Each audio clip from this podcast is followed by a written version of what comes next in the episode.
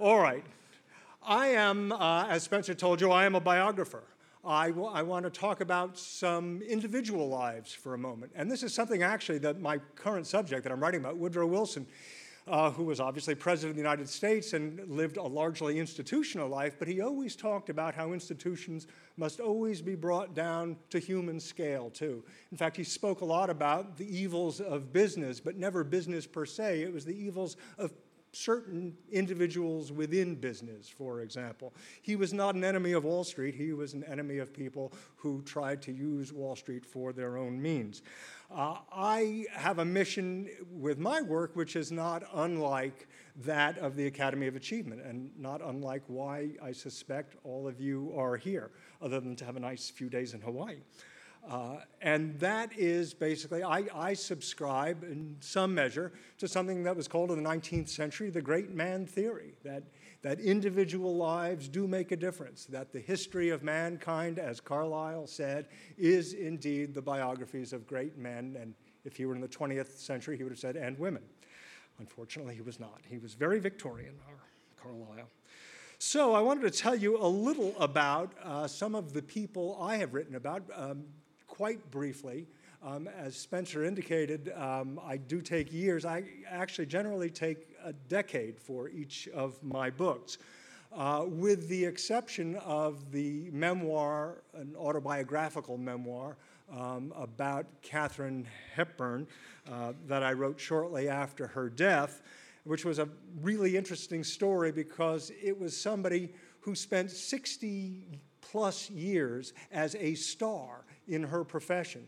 It's almost an impossibility in show business, uh, but it's really just as difficult in almost any business, I think, to remain on top for six, almost seven decades. Uh, but she fits outside of a series of books that I've been thinking about writing since I was in my 20s, which was basically a giant apple pie, if you will, of biographies of 20th century American cultural figures, each one from a different different wedge.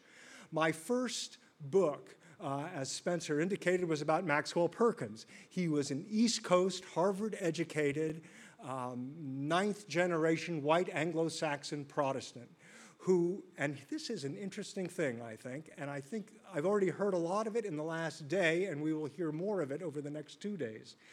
Maxwell Perkins was someone who broke in after Harvard as a newspaper writer, and then he went into the publishing business in the advertising department and so forth. And it was not until he was 32 years old that he tried something for the first time, which was editing a book. And he realized that his great gift was not in promoting books or in writing of any kind, but his great gift, he discovered at age 32, was in fact nurturing others, was discovering and, and editing, developing other talent.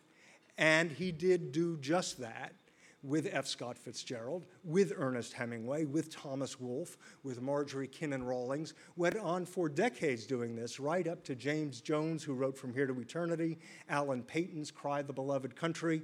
So this was a man who came to his career really at a point that was his second act in life, and always kept his eye open for the next new thing. The second book I wrote about, and to try to do my pie here, I was trying to go to the opposite end of the pie, the opposite end of the country. So, whereas Max Perkins was this great Northeastern figure, my second book was about Samuel Goldwyn. And I was looking for someone whose life would let me explore those six or seven East European Jews who came to America at the end of the 19th, early 20th century, and in essence started the motion picture business. In the case of Sam Goldwyn, he was a teenage runaway from Warsaw, came to this country without a cent in his pocket, went upstate New York, where he began sweeping, uh, pushing a broom quite literally in a glove factory. He then became a glove maker he did that for several years before he became a glove salesman, finally became the greatest glove salesman in all of America. And at age 34, realized he wasn't that crazy about gloves. But what he was sort of crazy about was a brand new thing that he saw lots of people were crazy about, and that was movies. And one hot August day in 1914, he, he actually went in for the first time to a movie theater. And he saw a Western up on the screen. And by the time he walked out of that theater, he decided he was going to be part of the industry that actually produced that product. And that was the end of his glove career. And that was the beginning of a man born Shmuel Geldfish, who became Samuel Goldfish, becoming Samuel Goldwyn, film producer. And it was he who really, literally helped establish four studios that have gone on for decades Paramount Studios, Metro Goldwyn Mayer Studios, United Artists Studios, and his own studio, the Samuel Goldwyn Production Company. Interesting story. Now, I'm currently researching. I hope to start writing this fall. It's been seven years, actually, that I've been working with President Wilson here, or about President Wilson. Uh, so much to say about him, but I want to save my comments for my other subject. But I will say this about Woodrow Wilson. He was a Southerner, so it's a different part of the country for me. But what is perhaps, perhaps most interesting, and perhaps for this group especially, interesting about Woodrow Wilson is this he was the most educated president we have ever had. He was a school teacher, that is, a college professor, for most of his life. It was not until Woodrow Wilson was 54 years old, 54, he was president of the College of New Jersey, which had just become known as Princeton University. He was president of that school in 1910 and 54 years of age. And for the first time in his life, he ran for public office. And he got elected. He got elected in a sort of fluke situation, got elected governor of New Jersey. You with me? 1910, governor of New Jersey. 1912, he's elected president of the United States. Wow.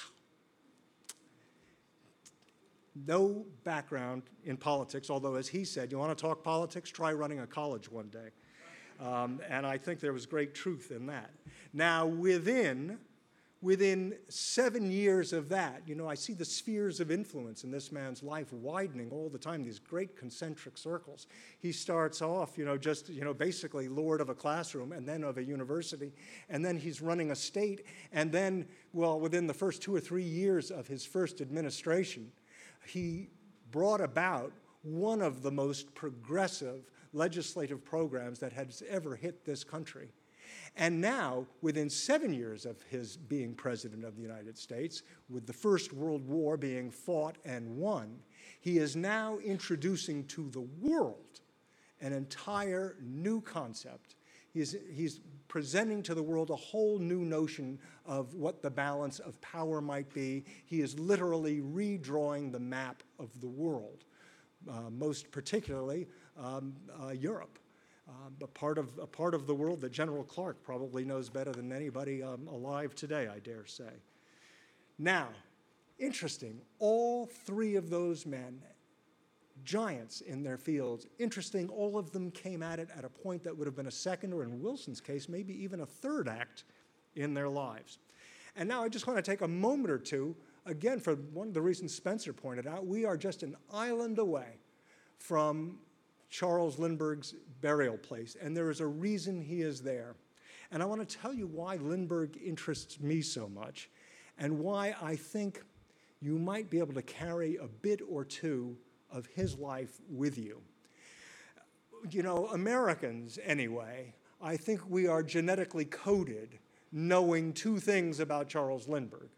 Uh, we all know, even in those classes that, that uh, teacher McCourt told us about, uh, in between the spitballs and the lunches and all that, and getting him to digress, uh, in some history classes in this country, we do learn these two things about Charles Lindbergh.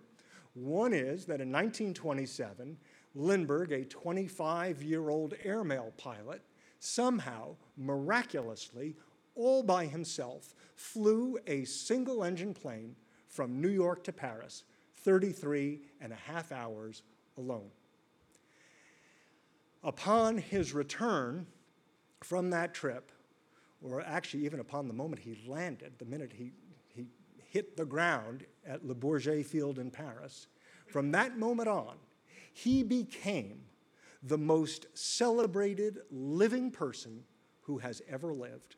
From that moment on, from the 150,000 people who greeted him at the airport that night at 1035 Paris time, to the million and a half people who greeted him the next day, to the six million people who greeted him in New York when he came back to this country, to the fact that they literally shut down New York. They shut down the stock exchange, businesses closed, government closed, banks closed. Washington shut down that day. He then went on tour of, of, of America, went to all 48 states. One quarter of the nation turned out to cheer this man, and that was nothing. Then he went through Latin America, went through the Caribbean. Same thing everywhere, received by 26 heads of state. Every, every honor they could give him, they gave him. They made up a few, in fact. They literally did.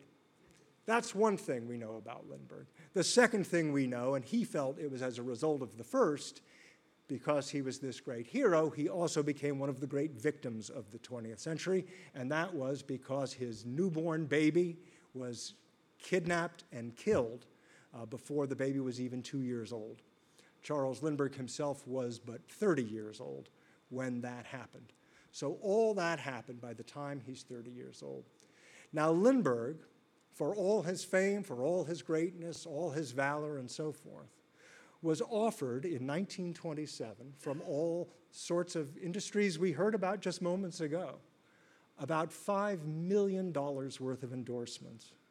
Now, this is 1927 I'm talking about. This is when 5 million really bought you something. This was really $5 million. He turned it all down. And this is what interests me about Charles Lindbergh. Not that he turned down the money. That's all fine to take money or not take money. But what Charles Lindbergh did for the rest of his life, to me, is far more interesting than the flight to Paris or that he was the helpless victim, victim of the crime of the 20th century.